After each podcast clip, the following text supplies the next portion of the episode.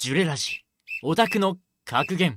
その23昔のアニメ見たいと思うけど長すぎて見れない。皆さんこんばんは。大谷ジュレップです。今回のオタクの格言は社畜さんからの格言です。送っていただき誠にありがとうございます。ジュレラジではオタクの格言名言名言をたくさん募集しております。ぜひお手やりフォームからお送りくださいということでジュレラジハッシュタグ73のお時間です。前回ハッシュタグ72までのラジオは、ジュレップオフィシャルのジュレップのゼロから始めるナイトラジオのページから視聴が可能なので、ぜひ聞いてみてください。ジュレラジの更新ページは概要欄、説明欄にリンクがありますので、気になった方はぜひそちらからサイトに行ってみてください。ということで、今回の今日の、えー、オープニングは、流星コネクト作詞作曲、龍崎はじめさん、ボーカル、トイロさんです。それでは始めていきましょう。ジュレップのゼロから始めるナイトラジオ略してジュレラジー。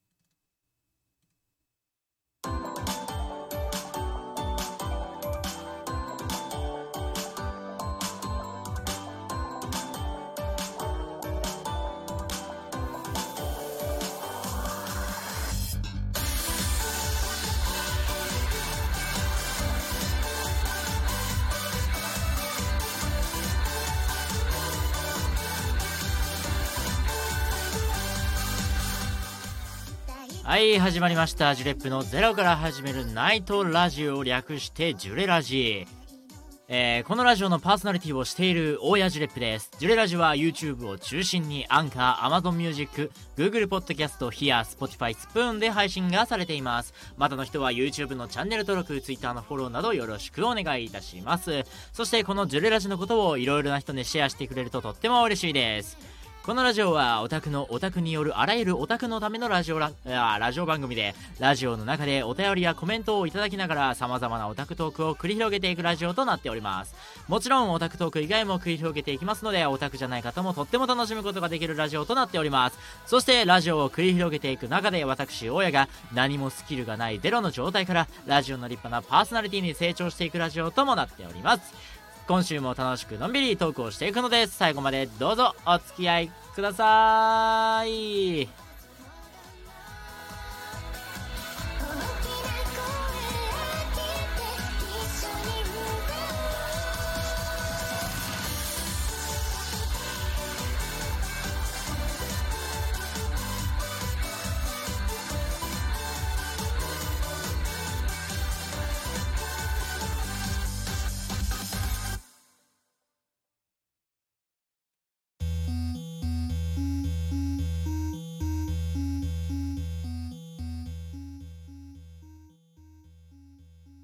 はい。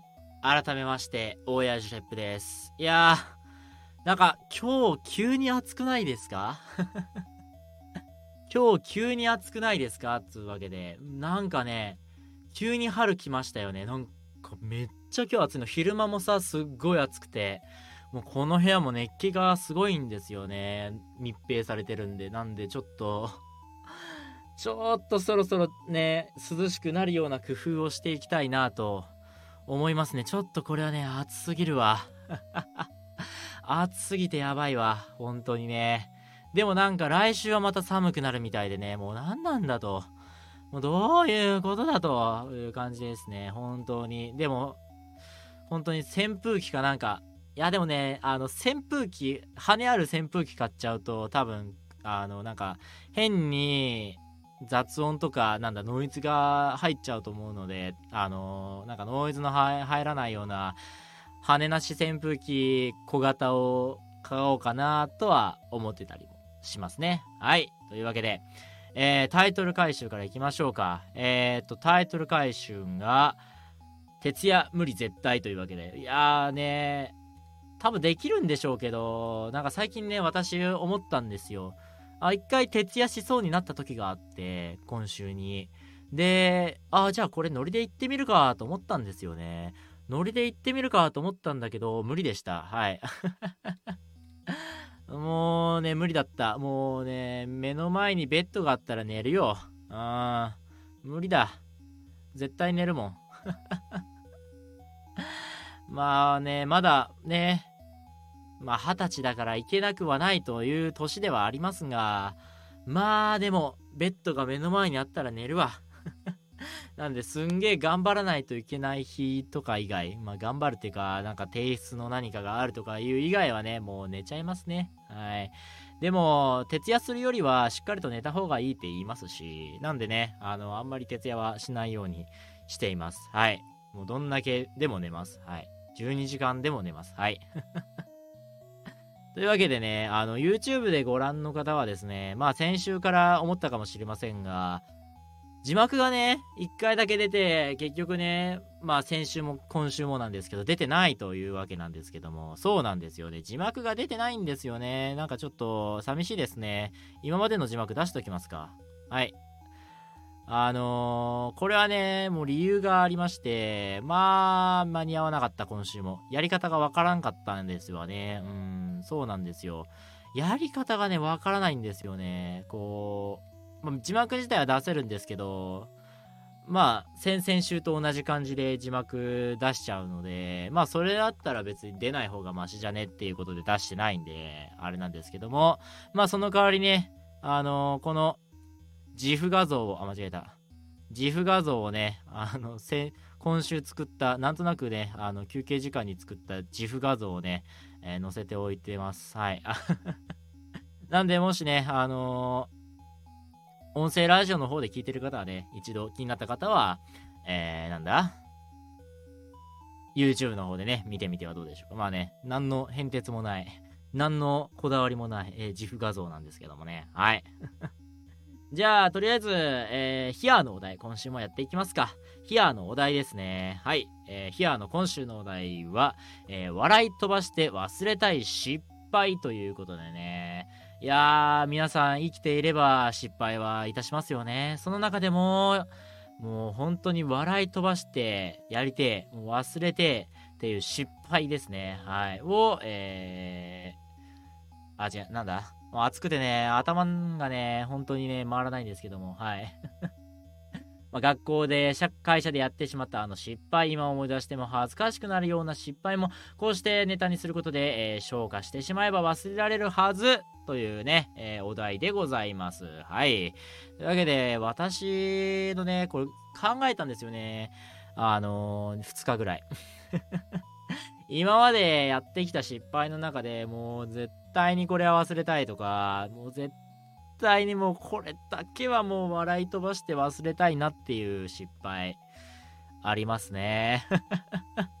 ありますね。失敗はいろいろしてますけど、本当にね、その中でもね、笑い飛ばしてやりたい失敗っていうのは結構あって、その中のね、一つを今回はね、私の失敗談をね、ご紹介していこうと思いますね。はい。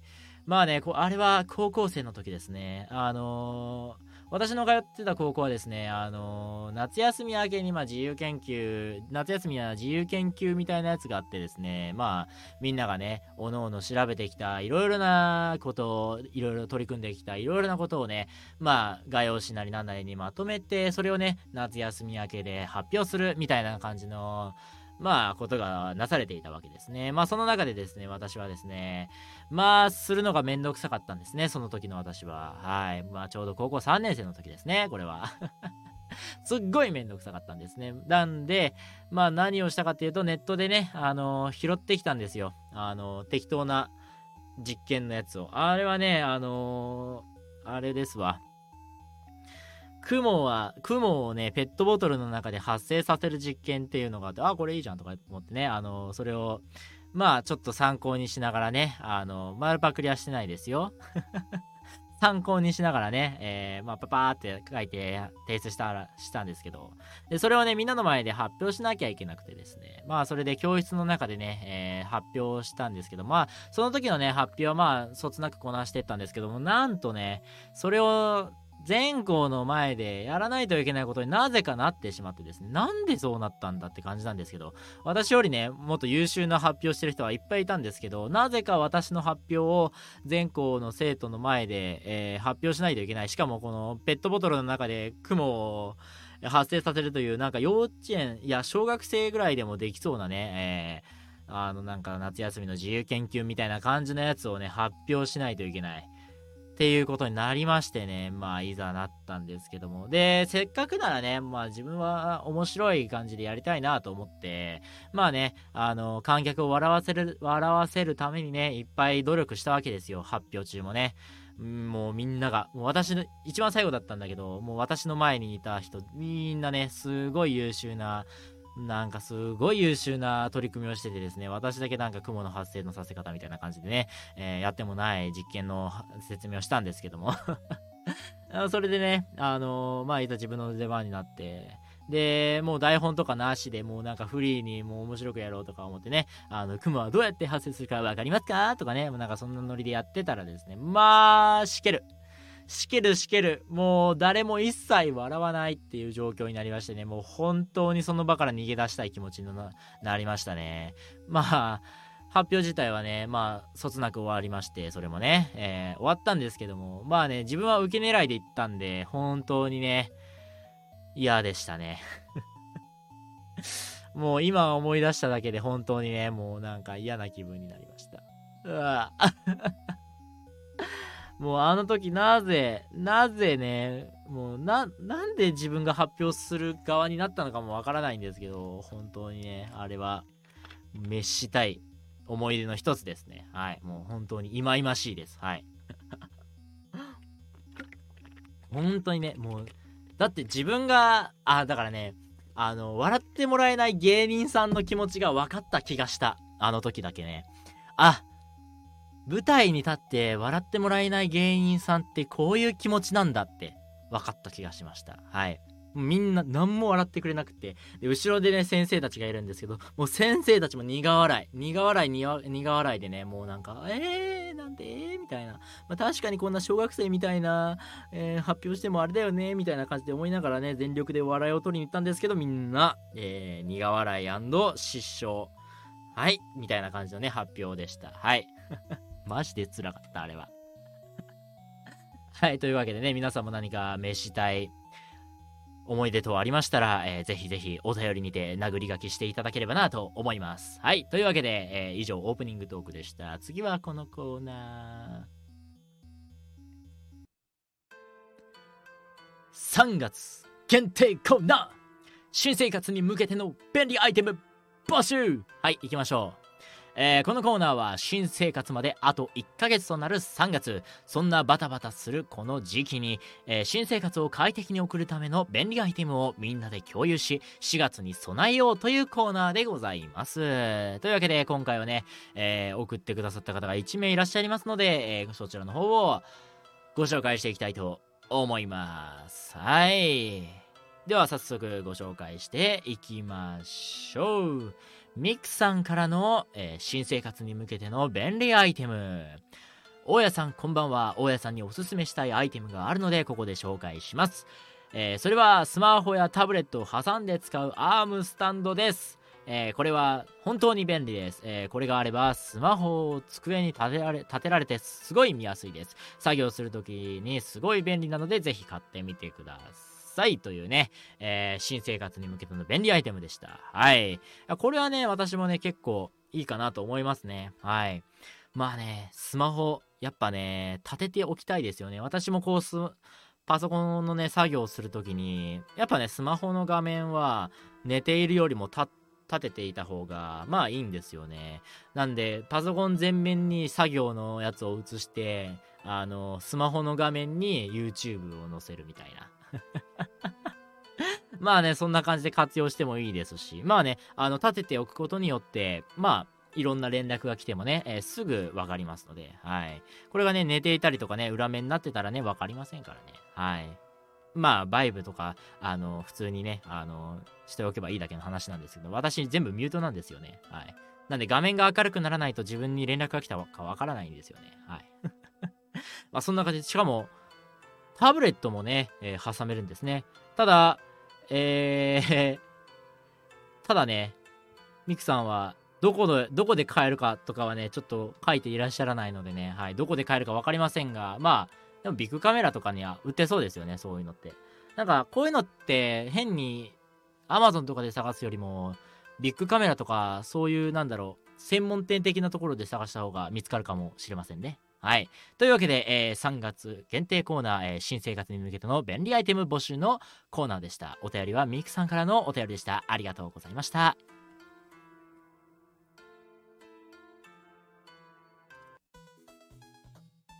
3月14日が誕生日のキャラクターちょっと待って、マジで暑い。やばい。ちょっと開ける、開ける。ちょっと換気。暑いよ。めっちゃ暑い。なんでこんな暑いの？やばくない？熱中症になりそう。はい、というわけで、えー、行きましょう。えー、このコーナーはですね、えー、ジュレラジの配信日に誕生日を迎えるキャラクターを紹介していくというコーナーでございます。今週も4人紹介していきたいと思います。はい、じゃあ行きましょう。えー、多田ゆい。多田くんは恋をしないのキャラクターでございます。えー、妹さんですね。はい。そして、エルシア・デ・ルート・イーマ、過去エルシー、神の水を知る世界。そして次、豊浜のどか。青春豚野郎は、えー、バニーガール先輩の夢を見ない。こちらあれですね。妹さんですね。金髪の。えー、そして、えー、真っ白い額、家具像。こちら、銀玉ですね。106、107話あたりで、えー、登場したキャラクターになります。はい。というわけで、皆さんの知っているキャラクター、えー、好きなキャラクターはいましたでしょうかというわけで、以上、3月14日が誕生日のキャラクターの紹介のコーナーでした。今週のおすすめ漫画コーナー。はい、行きましょう。今週のおすすめ漫画コーナーのお時間でございます。はい。じゃあね、早速行きたいと思います。今週おすすめしていく漫画はこちら。君はメイド様4巻でございます。いやー、マジこの表紙やばくないですか？やばくないですか？この表紙。もうなんか尊いが溢れてる。やばい ついね、昨日ね、あのー、書店に寄ったら、なんとね、新刊が出ていたので、えー、買っちゃいました。お金がないけど買っちゃいました。仕方がないね。仕方がない。はい。仕方がないでございます。はい。あれでもこれ、裏を見るとですね、2021年12月15日初版第1発行って書いてあるんですよ。あれ、そんな前に出てたんですかね？私が知らなかっただけですかね？あまあいいや。はい。というわけで、えー、簡単なあらすじいきましょう。ある日、高校生の横谷人吉の家にメイドの格好をした女性が訪ねてきた。えー、私を使用人として雇ってはいただけないでしょうか。そういうメイドさんは、なんと前職は殺し屋特技は暗殺で家事全般は初心者。と、当然、えー、突然で無茶なお願いに戸惑い、恐怖を感じ、えー、断ってしまう。しかし、トラックにひかれそうになったところを助けてもらい、彼女の心の純粋さに触れ、改めてメイドとして雇うことに。二人の不思議な日常が始まる。というわけでね、はい、マジでね、もう最近読んだ中ではいっちゃん尊いね、えー、いっちゃん癒される漫画でございます。マジで。本当に、いい。しかもこの4巻に関しては、あのー、このね、ビラビラ、なんて言うかわかんねえけど、ビラビラにも書いてある、好き、家族として、それともって書いてあるんですよね。これはね、あのー、お互いの恋心、心の内をね、えー、表してるかなと、人吉とゆきですね。はい。の、なんだろうね、心の内を表していているようで、いや、本当にね、4回読んだけど、まあ読んだからおすすめしてるんだけど、本当にね、なんだろうな、この、家族として好きとか、恋心として好きとか、恋愛的に好きとか、ね、そういう感情とかのすれ違いとか、まあいろいろな過去とか、まあね、いろいろな思いとか、まあいろ、とにかくね、この4巻に関しては本当にね、なんだろう、感情っていうところをね、まあ今までのね、1、2、3巻もそうなんですけども、もうね、感情っていうところをね、やっぱりこう、出してるのがね、本当に心に来るなと思うね、えー、巻でございました。はい、もうね、一言で表すのであればもう尊いですね。はい。というわけでね、皆さんもぜひね、読んでみてはどうでしょうか。はい。君はメイド様第4巻でございます。えー、出版社は小学館、そして、えー著者は書丹さんでございます。はい。以上、今週のおすすめ漫画コーナーのお時間でした。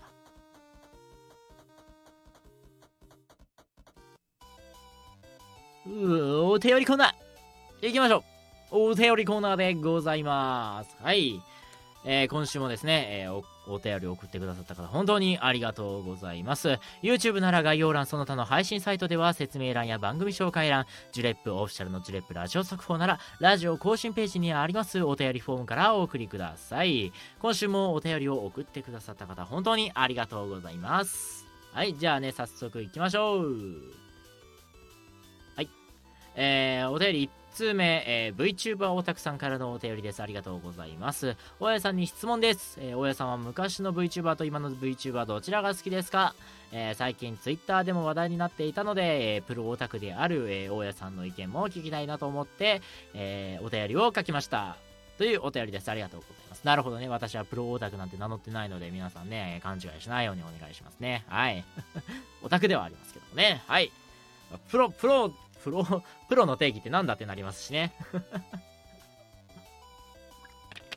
はい。えー、というわけで、えー昔の VTuber と今の VTuber というわけで、うん。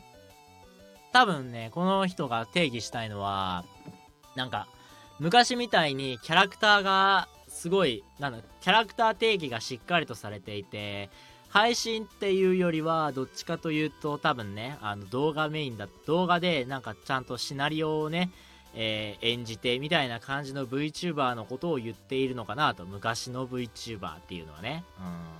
なんで、こう、今の、まあ今の VTuber っていうのは、まあね、あのーなんだろうな、配信をして、まあその人の中の人の、えー個性も見れつつ、見れる、えーまあ VTuber だと思うんですけど、昔は、なんだろう、キャラクター性が強くてね、まあ、どっちかというと中の人は声優っていうくくりになっていたのかなっていう感じのね、あのそういう分類分けですよね、まず。ここの分類分けだと思います。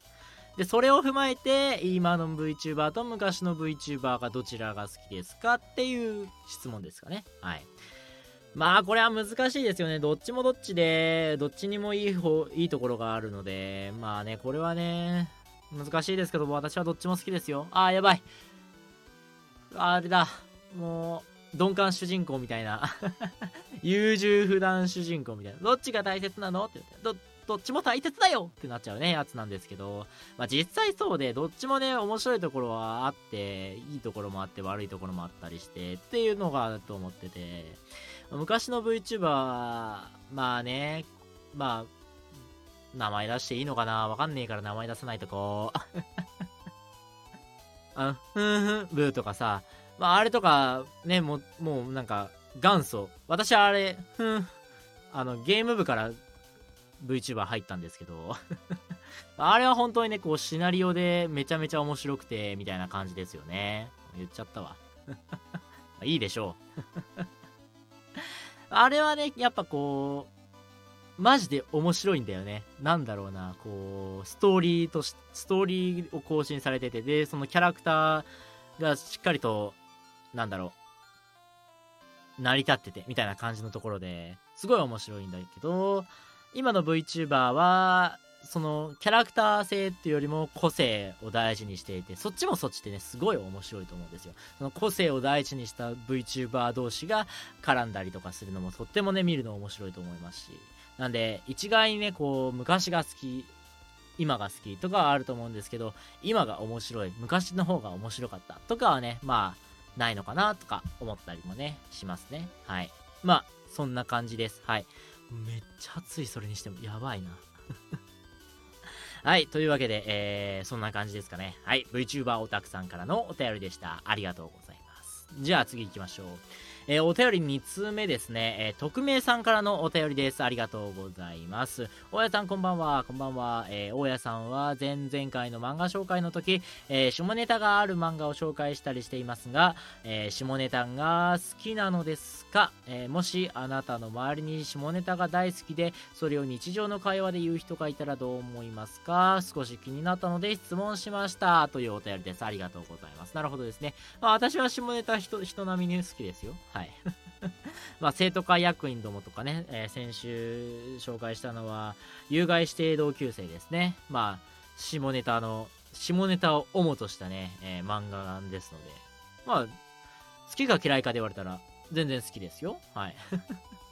全然大好きですので、これからね、もしも、下ネタを取り扱った漫画があるとして私が好きになったらそれをねこのラジオで紹介するかもしれませんね。はい。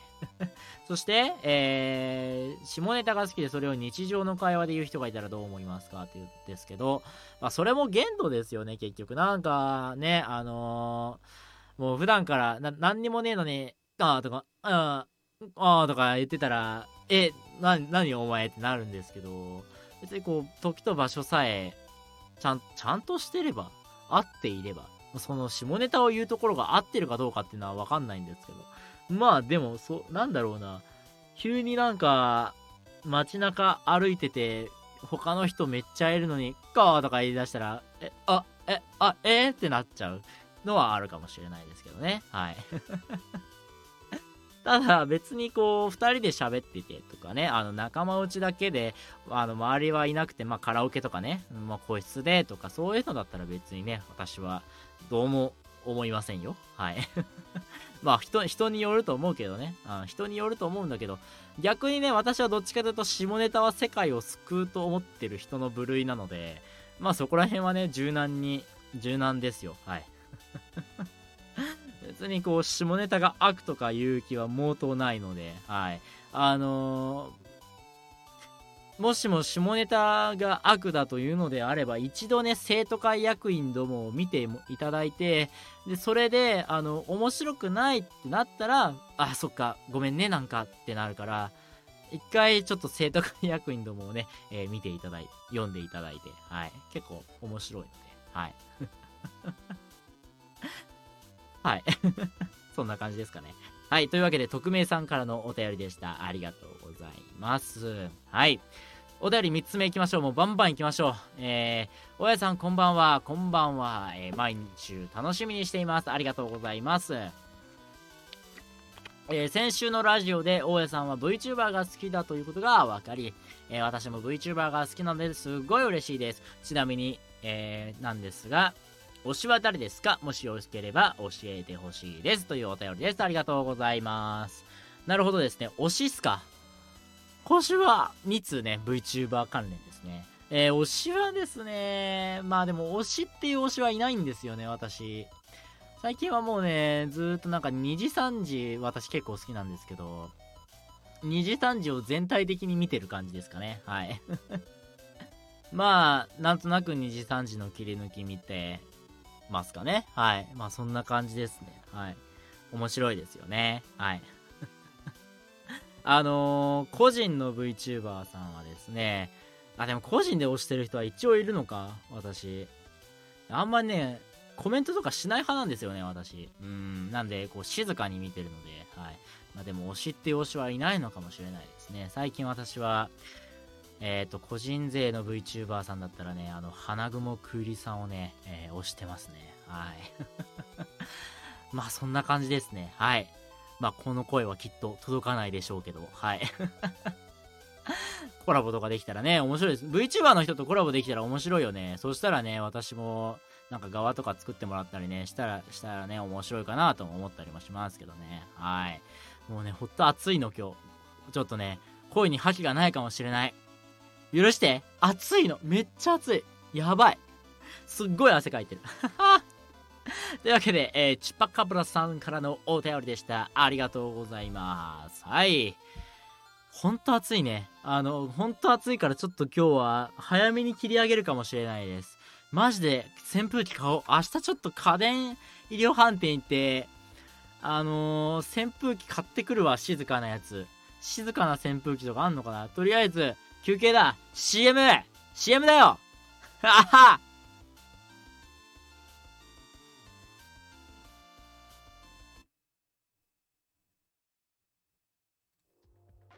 狙撃手を一度この目で見たことがあります。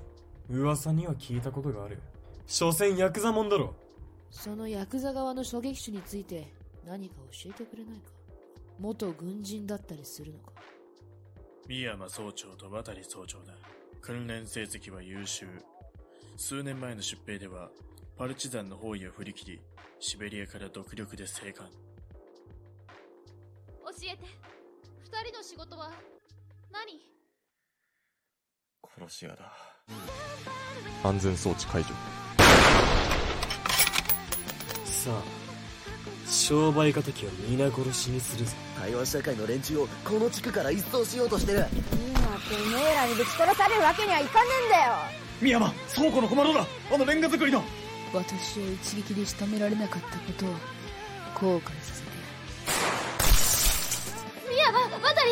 頼んだぜ相棒。ああ絶対に外さない。あなた方は人が良すぎる。濡れば色。スプリングフィールド。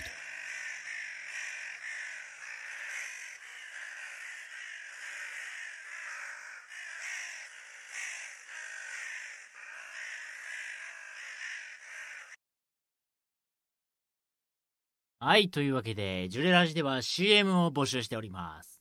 詳細は、ジュレップオフィシャルサイトをご覧ください。というわけで、次フリートーク。はい、行きましょう。フリートークです。もうね、なんで暑いかっていうとね、私、防音室のね、吸音材にね、あの、半分、吸音材の半分がね、あの、なんか、ホームセンターで買ったやつで、多分これね、なんか、暖房機能みたいなのがね、書いてあったんですよ。それをね、貼っつけたんでね、余計に暑いんだと思いますね、そのせいで。暑いよ。で、まあ、パソコンですね、一番の暑さの原因は。このパソコンのせいで多分暑いんだ。パソコンとね、この電気。電気もね、暑い暑い。もうね、本当にね、熱、熱源体です。もうほんと暑いです。でもね、これ消すとね、結構暗いんですよ、これ。やばいですよね、これは。暗いし、私目にも悪いと思うので、まあね、これはつけるんですけど。暑いったらあれしないですね。でも、クーラーつけるのもなんだかなって感じですし。あと、やっぱ昨日まで寒かったのに、なんか今日急に暖かくなったんで、それもね、もう原因だとね、思いますね。うん、じゃあフリートーク行きましょう。はい、行きましょう。はい、じゃあね、まず1個目。ちょっと待ってね。まず1個目は、そうだね。ついに来ましたね。ついに。ね、ついに来たよみんな。何が来たかって？そうだよ。オーバーロードの15巻の発売が決まったんですよ。いやー、素晴らしい。発売日は2022年の6月30日に、えー、反森妖精の新人、かっこジョー。なんで、下巻もあるってことですね。今回2巻に分かれてるみたいで、15巻は。すっげー楽しみですね。6月30日なんで、あと3ヶ月待たないといけないですね。はい。とっても楽しみです。はい。とっても楽しみですね。もう14巻から1年ぐらい経ったか？でも結構待った気がするんですよね。で、しかもね、しかもね、あのーそれに加えてね、なんとね、アニメ4期もね、とうとう7月に迫ってきましたよ。まだあと4ヶ月あったわ。でもね、7月に迫ってきたんですよね。いや、マジでこれはね、楽しみすぎる。マジで楽しみだ。しかも、ちょうどね、あの昨日、おとつい、おとついあたりかな、おとついあたりにこの15巻、オーバーロード15巻の発売が決まって、それとほぼ同時に、なんと、ティザー PV の第2弾もね、出たんですよ。マジで最高にかっこよかったから、もう、見てまだ見てない人は、もう急いで見て、もう、あの、私のラジオよりも見て。それは、そう。でも私のラジオも聞いてほしいな。なんだけど、本当にね、いいですよ。で、今回の、まあ、情報はそれだけなんですよね。まあ、詳しい情報とかはまだね、めっちゃ出てるわけじゃないですけど、もうこの、オーバーロード4期のね、この、サイト、マジでかっこいいし、PV もマジでかっこいいから、もう見るべしだよ。もう見るしかないんだよね。うん。異世界ミュージアムとかもやってるんだね。7月？やるんだね。うわ、これも楽しみだね。楽しみで仕方ないよ。異世界ミュージアム、あれでも前も異世界ミュージアムってなかったっけ ?2022 年の4月1日から5月8日、那覇空港。那覇？那覇って沖縄じゃなかったっけ？国際線エリア2階だってよ。おい、聞いたか？おい、聞いたか？しかも、沖縄じゃねえか。沖縄行くっきゃねえな、じゃあ。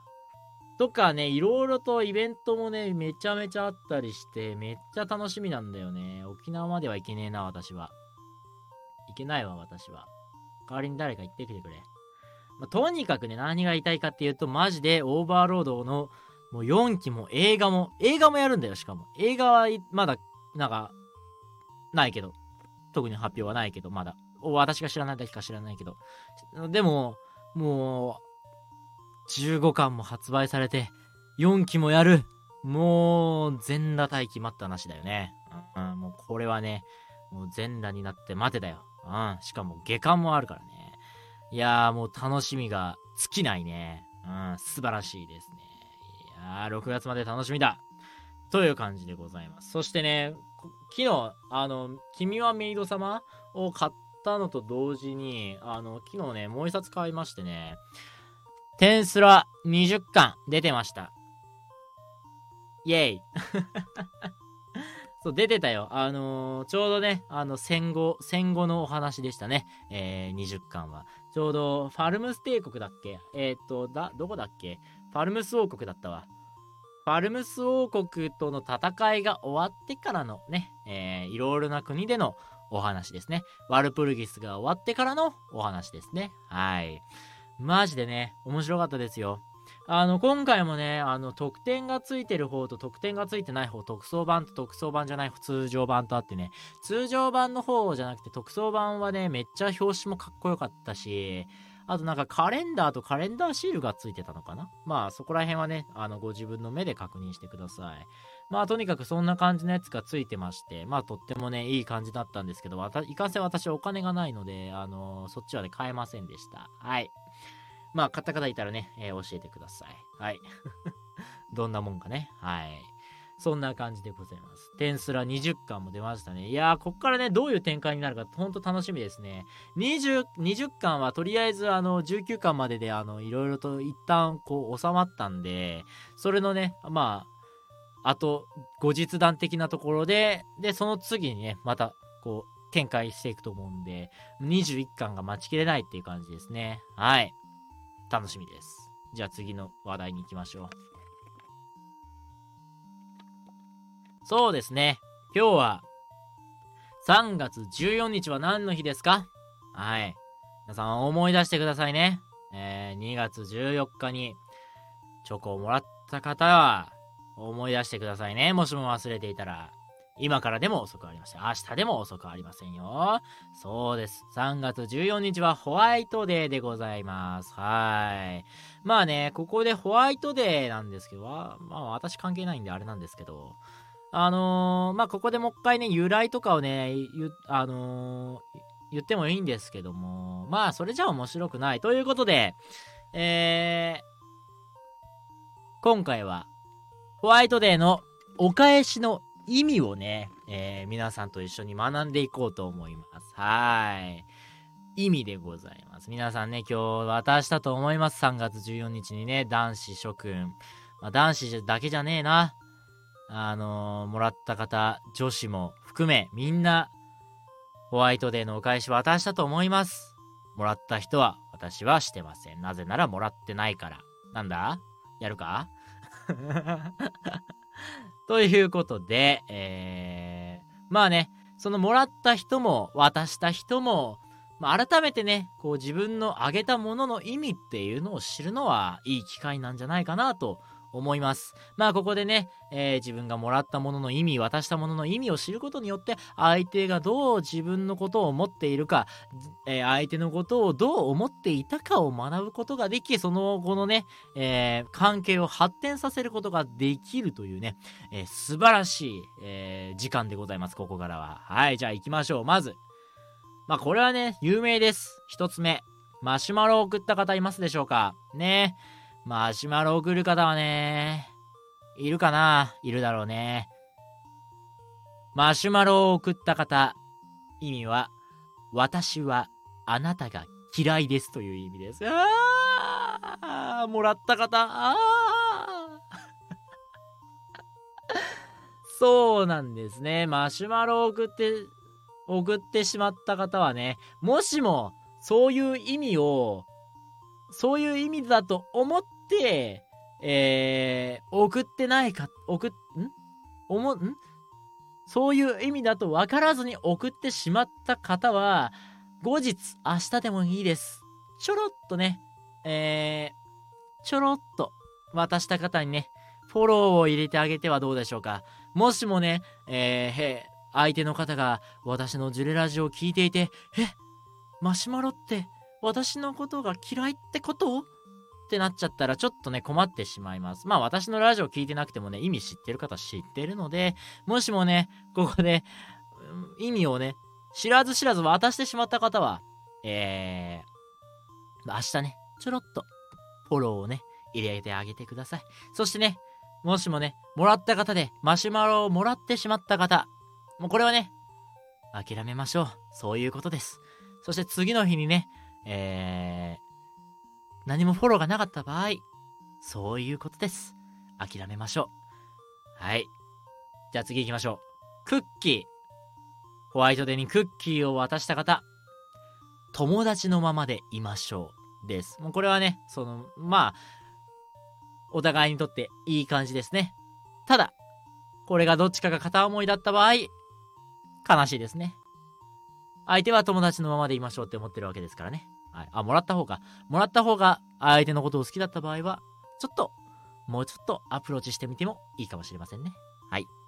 そして次、えー、キャンディーとの飴菓子ですね。飴菓子は、なんと、私はあなたが好きです。もうこれはね、脈ありありありありのありと言って、もう過言ではありませんね。もうキャンディーをもらった方、もうすぐ告白しちゃいましょう。はい。そしてキャンディーを渡した方、すぐ告白しに行きましょう。はい。じゃあ次、マカロン。マカロンを渡した方いらっしゃるんじゃないですか？今時ね。ちょっと私マカロンをね、食べたことはないんですけども、ね、食べてみたいんですけどね。うん。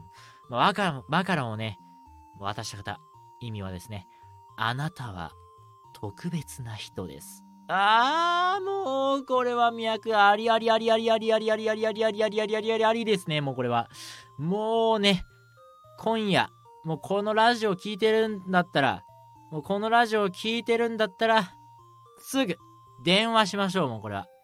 電話して、もしももらった方、マカロンもらった方はもうね、今すぐ電話して、私も、あなたのことが特別なのよって、伝えてあげましょう。もう、これはね、もう速攻です。そして、マカロン渡した人、ドキドキ待ちましょう。そして、今夜何もなくても大丈夫。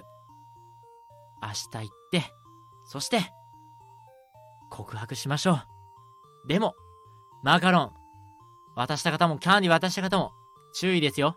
一方的な思いだったら、それは、ちょっと、先走るかもしれませんね。なので、もう当たって砕けろ。はい。そして、次、バームクーヘン。バームクーヘンをもらった方。幸せが長く続きますように。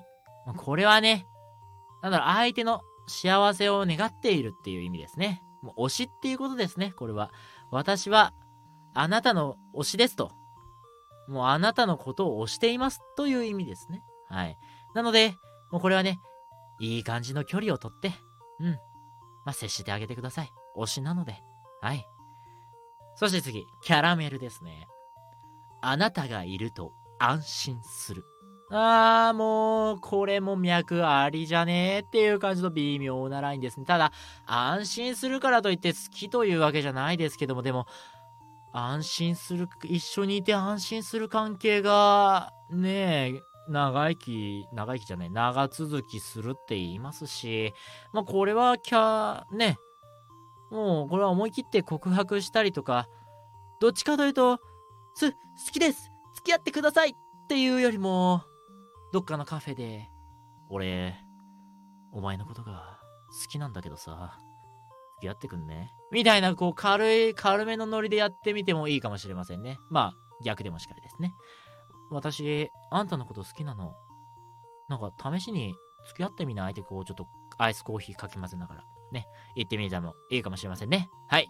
そして次、まだありますよ。マドレーヌ。はい。マドレーヌはですね、あなたともっと仲良くなりたいらしいですね。まこちらはね、もっと仲良くなりたいということで、もっとあなたのことを知ってから、いろいろな進展したいな、みたいな感じだと思いますね。はい。なので、まあね、もらった方は積極的に話しかけてあげましょう。そして、あげた方も積極的に話しかけましょう。ただ、これもね、あなたともっと仲良くなりたいというね、あげた側の一方的な気持ちかもしれません。そこはちょっとね、考えながらやりましょう。何事もね、バランスが大事です。そして最後。チョコレート。チョコレートを渡した方。これはね、やっちゃったよ、君。え？チョコレート渡したの？もう、それはやらかしたよ。もしもその人のことを大切に思ってるならね。あなたの気持ちは受け取れない。はあ。なんだって？あなたの気持ちは受け取れないということは、これはもらった側が悲しくなってしまいますね。もうこれは本当に悲しいです。なので、もらった方は、そっと手を引きましょう。どれだけ好きでも、受け取れないのです。そっと手を引きましょう。そして、新たな恋を探しましょう。もうこればかりは仕方ありません。そうなんです。仕方がないことなんです。ちなみに私は、小学校の時、これをやりました。知らず知らずにこれをやりました。そしたら、離れていきました。そういうことだったんですね。そういうことだったんです。相手の女の子は分かってたんです。でも私は分かっていなかった。なので、もし、そういう気持ち、そういう意味があると分からず、わか、渡してしまったのであれば、次の日でもいい。いや、今日だ。もう今すぐだ。今すぐ。電話して、そういう意味じゃないんだと。本当は君のことが好きなんだ。っていうことをね、伝えてあげましょう。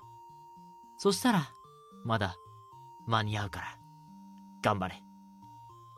という感じでね、まあ、ずらーっと、まあ、1、2、3、4、5、6、7、8、9個の、9個のお菓子をね、紹介していきました。えー、9個のお菓子の意味を紹介していきました。はい。まあね、本当にこれだけの意味があって、本当にね、複雑だと思います。まあね、こう、後から意味を知って後悔した人、えー、逆もしっかりですね。はい、嬉しいと思った人、いっぱいいるでしょう。皆様の恋愛を応援しております。私は爆発しろなんて言いません。せめて、その恋が実りますようにと祈っております。リア充爆発しよう。はい。じゃあね。まあでも、これだけ意味をご紹介してきたんですけども、そんな意味は煩わしいと。もう煩わしくてもそんなの考えたくねえよという方いますよね。なんか例えばね、こう、バイトの、バイト先のおばちゃんからね、えー、チョコレートをね、バレンタインにもらって、ねえ、マカロンなんてあげた日には、えで、人、その人が人妻だった場合はね、えー、ってなっちゃいますしね。別に年の差のあれは別にいいんですけど、そういう人がフリーかフリーじゃないかっていうのが大事ですからね。なんか、こう、えみたいな感じになっちゃいますよね。ちょっと、あれですね。あの、バイトのおばちゃんにもらったからええっていうのはちょっと、それは、失言でしたね。失礼しました。はい。バイトのおばちゃんにもらって、で、そのやつがバ、えーバームク、えーなんだ？えーマカロンだった場合とかね、えー、A っていうのはね、えーそれは違いますね。その人が人妻だった場合が一番危ないですね。はい。まあ、そんなね、難しいこと考えたくないっていう方にはね、えーこちらがおすすめでございます。はい。特別な意味がないお菓子もございます。それをね、今からご紹介していこうかなと思います。まず一つ目。和菓子。これはね、日本伝統のお菓子、和菓子でございますね。こちらは特に意味がありません。ご安心ください。そして二つ目。プリンですね。はい、もうこちらはね、特別な意味ございません。なのでね、安心してプッチンしてください。そして三つ目。ラスクでございます。はい、あの、サクサクしたやつですね。あれも特に意味ありませんので、ご安心ください。もう安心してかぶりついてください。はい。そして4つ目。ケーキです。ちょっとくしゃ。音声切れなかった。えー、失礼しました。ケーキですね。えー、こちらもね、特に意味はありません。ないので、安心してケーキに頬張りついてください。はい。というわけでね、特にもうなんか意味を気にしたくないという方には、この4つのお菓子をおすすめいたします。和菓子、プリン、ラスク、ケーキですね。この中で一番安価なのはプリン、ラスクかなうん。プリン、ラスクあたりですかね。はい。和菓子でも何でもいいと思いますね。三色団子とかでもいいし、わらべ餅でもいいと思います。えー、いちご大福とかでもいいと思います。まあ何でもいいですね。はい。特に意味はありません。はい、ご安心ください。というわけでね、えー、まあ、ホワイトデーに返すお返しの、えーお菓子の意味をね、えー皆さんと一緒に学んできたわけなんですけどもね、えー結局私は特にね、渡す方がいらっしゃらないので、意味がありません。来年に行きたいはい、じゃあ次行きましょう。えー、オタクの格言回収でございますね。オタクの格言回収ということで、えー、っと、昔のアニメ見たいと思うけど長すぎて見れないというわけで、まあ、まっことそうですね、えー、社畜さんからのね、お題ですね。はい。ありがとうございます。社畜さんからの格言ということで、まあね、ほんとそうなんですよね。昔のアニメね、完結してから一気に見れるっていうのはあるんですけどもね。まあ、アニメによってね、アニメによって本当にいろいろね、あのー話、昔は本当にね、多いですからね。ガンダム見ようもんなら本当に長いで、長いと思います。そしてね、最近遊戯王もね、あの、私ハマってるんですけども、遊戯王も一から見ようと思ったらもう本当にもうとてつもなくもうめまいが、めまいがするほど長いですね。まあ、その他にもね、まあ、例えば、異世界系だとログホライズンとかね、あれも4期ありますし、まあ、とにかくいろいろともなんかポケモン、ナルト、ワンピースあたり、まあ、ワンピースもナルトもポケモンも今やってるんであれなんですけど、昔のやつから見返そうと思ったら、本当に長くてもめまいがしてしまうとね、本当にわかります。はい。めっちゃ気持ちわかります。はい。というわけで、オタクの格言ありがとうございました。はい。水を飲みます。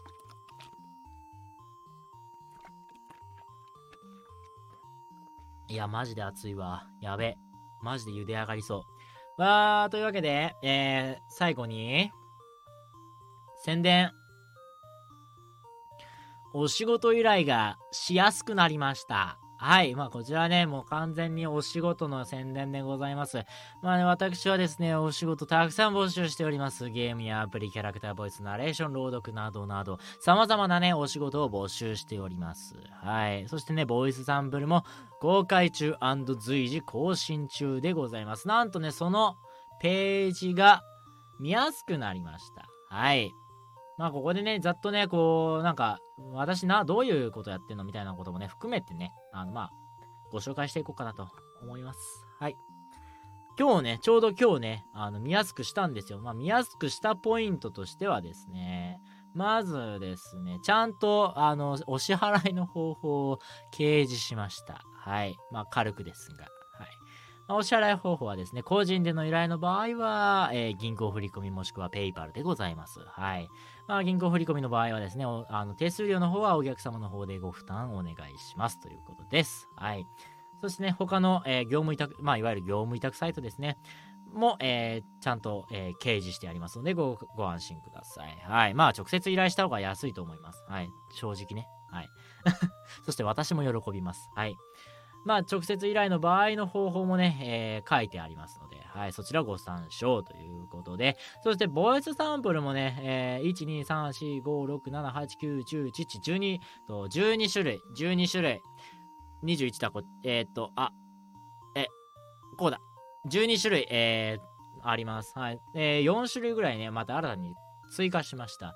えー、ナレーションをね、えー、追加しました。明るいナレーション、海外海外翻訳風ナレーション、渋いナレーションの追加という感じですね。まあ、ナレーション中心に追加をしましたので、ぜひ気になった方はご覧ください。あ、を聞いてくださいと。はい。そして、まあ、下半分ですね。もう特に下下半分をしっかりとね、えー、サイトを整備しました。えー料金案内をしっかりとね、えー書きましたんでね、はい。それ、これでね、見やすくなったと思います。まあ、500文字1500円。で、まあ、1000文字追加ごとに3000円がかかりますね。はい。なので、1000文字以内の場合は、まあ、1000文字の場合は3000円で、まあ、そこからね、どんどん追加されていく感じでございますね。はい。2000文字なら6000円みたいな感じでございます。はい。1文字3円なので、まあ、中途半端な、えー文字数の場合でも対応がね、たかか可能ということで、はい。まあ、そこら辺はね、えーまあ、依頼者さん、お客様の方とね、えーしっかりとご相談させていただければなと思ったりもします。はい。まあ、そんな感じでございますね。はい。まあね、基本的に翌日に納品可能なのでね、あのご安心ください。はい。そしてね、えまあ、音声ファイルはね、MP3、WAV 等ね、柔軟に対応ができます。まあ、後でもね、言うんですけども、あのー収録のソフトがですね、えー、オーディ、オーディオじゃなくて、えっと、Adobe のね、オーディションをね、えー使っているので、基本的にどんな、えー形式でも対応が可能ということで、ご安心ください。はい。そしてね、えー音声のノイズ除去に関してはね、今、無料でやっております。はい。なので、ノイズ除去をご希望の方はね、また言っていただければ無料でいたします。はい。もしもノイズ除去いらないよという方はね、えーまあ、ノイズ除去はいりませんとね、言っていただければ、えーそのままのね、えー音源をお渡しします。はい。まあね、ただね、まあ、ノイズ除去はね、推奨しております。なぜかというと、まあ、あのまあ、気にはならないんですよ。こう、基本的には。ただね、あのナレーションの場合は気にならないんだけど、あのーキャラクターボイスとかの場合は特になんですけど、あのーまあ、ノイズ除去する技術があるのであれば全くもって問題ないんですが、ない場合は特にですね、えー、セリフによって音量の違いがあるじゃないですか。で、そこでちょっと音響の調節をするんですけど、軽くね、させていただくんですけど、その時にね、こう、つぶやいたりとか、ささやいたりとかっていうセリフに関しては、音量上げるんですね。その時にね、どうしてもホワイトノイズが入ってしまうので、私は。あのね、これ何回も試したんですけどもね、こればっかりは仕方ないんですよね。はい。音量上げるとホワイトノイズはどうしても入っちゃいますので、そこら辺はね、ご了承ください。なので、あのそこだけノイズ除去してとかもね、別に大丈夫です。はい、大丈夫ですけど、まあ、ノイズ除去は全部しておいた方がいいかなとかも思ったりもします。まあ、そこら辺はね、お客様の方とご相談させれば、させていただければなと思います。はい。そしてね、まあ、お気軽にお問い合わせくださいということが書いてあります。はい、書いてありますので、はい。まあね、また気になる方はね、えー読んでいただければなと思います。そして収録環境もね、記載してありますのでね、はい、ご安心ください。どんな環境で収録してるのかなとか、どんな環境でどういうマイクを使ってやってるのかなとかもね、えー見ることができます。まあね、えー収録環境は卓録で防音室でやっております。ここ防音室なのでね、はい、防音室でやっております。そしてマイクはね、手話の SM58 で、オーディオインターフェースはモツのね、えー2でございます。そしてね、えー収録の音響、収録音響編集ソフトは Adobe のオーディションでございます。はい。まあそんな感じでね、しっかりと記載もされているので、安心して、えー依頼ができるかなと思います。はい。マイクはね、まあもちろんね、機材変えたらこれもね、変えていくのでね、えーご安心ください。はい。で、音質とかどんなんだよって知りたい方はね、えーボイスサンプルをご覧ください。まあね、ちょっと、あの、病弱な少年とか、えー共感とか、えークールで嫌な感じの青年とか、まあ、そこら辺のね、えーボイスサンプルに関しては、前の、これの前のね、マイクのやつのね、えー音声なので、そこら辺はちょっと違うかもしれないですけども、基本的に同じなので、えーまあ、音質とはね、そちらで確認していただければなと思います。はい。まあね、まあ、防音室も買ったしね、まあしばらくはね、この SM58 を使わせていただくんですけど、まあ1年ぐらい経ったらね、変えてもいいかなとかも思ったりしますね。まあ、スキルがアップするにつれてね、マイクも変えていきますので、はい。その分ね、音質もどんどん上がっていくと思います。はい。という感じですね。そして最後、これが一番大きいですね。えー見積もり依頼お問い合わせのね、えーフォームをね、えー埋め込みました。もうこれが一番ね、大きいです。もう気軽にね、え送ることができます。お名前、会社名、まあ、え会社名は法人団体の方のみで、メールアドレス。メールアドレスはね、必ずご記入ください。あの記入していただかないと困ります。はい。返信ができないのでね。はい。そしてね、メッセージ、本文ということで、まあ、このページで、えー送信ができるというね、形を取らせていただきました。わー、便利だうわー。という感じでね、いろいろと、えー見やすくなって、えー使いやすくなった、え使いやすくなって、えリニューアルしました。ジュレップオフィシャルのね、仕事依頼欄が。ぜひぜひ、えたくさんのお仕事お待ちしております。ご依頼お待ちしております。はい。まあそんな感じで見やすくなりましたというお知らせでございます。これがね、なんか何気にちょっと長く時間取っちゃったんですけど、まあそんな感じですのでよろしくお願いします。まあここら辺のね、ブログの方もしっかりとね、まあ更新はね、まあもちろん少なくなっちゃったんだけど、それ以外のコンテンツがどんどんね、充実していくのでね、皆さんご安心ください。はい。まあそろそろね、あの、フリーボイスの方もちょっと更新しないとな、とかも思っているしね。はい。まあそんな感じでございます。というわけでね、えー、とりあえずお仕事依頼しやすくなりましたよ、待ってますよっていうお知らせです。はい。まあね、ある程度っていうか、かなりの質は担保できると自負しているので、はい。ぜひぜひ。結構ね、いいですよ、私。自分で言うのもあれですけど。はい。という感じでございますので、よろしくお願いします。というわけで、そろそろエンディングの時間としましょうか。なんか結局1時間ぐらいやってますね。暑いもう今日早早めに終わるわとか言ってたけど、結局ね、1時間越しちゃいましたね。はい。というわけで、今日のエンディングの曲は、ことはな、作詞作曲、龍崎はじめさん、アーティスト名、ロスタイムライフ、そしてボーカルが白井舞さんです。どうぞ。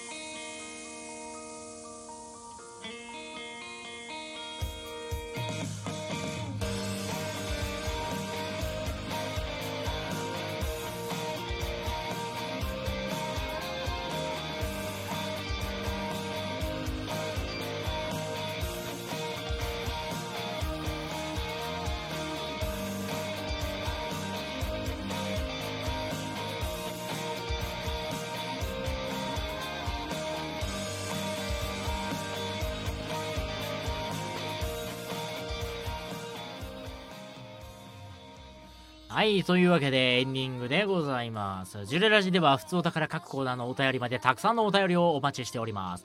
現在やっているコーナーは新生活に向けての便利アイテム募集、ジュレラジの、えーオタクの格言、あなたの一押し、どうでもいいけど、へーってなる知識、目指せ最強演技力、視聴者さんからいただく耳ラジロドラマコーナー、普通おたがあります。お便りは概要欄にあるお便りフォームのリンクか、ジュレップオフィシャルのジュレップラジオ速報にあるお便りフォーム欄までよろしくお願いいたします。他にもジュレラジでは休憩時間に流す CM とエンディングで流す曲、そしてオープニングを募集しております。CM は30秒から2分までの CM を募集しております。ぜひ宣伝したい作品等を広めるお手伝いをさせてください。オープニング、エンディングで流す曲はあなたの制作したオリジナル曲をたくさん募集しております。えーぜひ楽曲を広めるお手伝いをさせてください。というわけでね、うわーってやってきたわけなんですけども、今週もね、はい、ご視聴いただきありがとうございました。ちょっとね、今週はね、ちょっと防音室の方がめちゃめちゃ暑くて、あの、声に覇気がなかったかもしれません。本当ね、ごめんなさいね、本当に。あの、来週にはね、ちょっとちゃんと扇風機買ってこようと思います。明日、明日買います。これはもう明日からの作業に支障が出るので、明日朝一買いたいと思いますので、よろしくお願いします。はい。ご安心ください。ちょっと熱中症にならないようにだけ気をつけますね。というわけでね、そろそろお開きといたしましょう。はい。えーお相手は大谷ジュレプでした。次回更新は生ラジオが2022年の3月21日の23時から、音声ラジオ更新が2022年の3月22日の22時頃となります。おそらく来週はプレミア公開になると思いますのでよろしくお願いします。最後までお付き合いいただきありがとうございました。次回ジュレラジでお会いしましょう。では、おやすみなさい。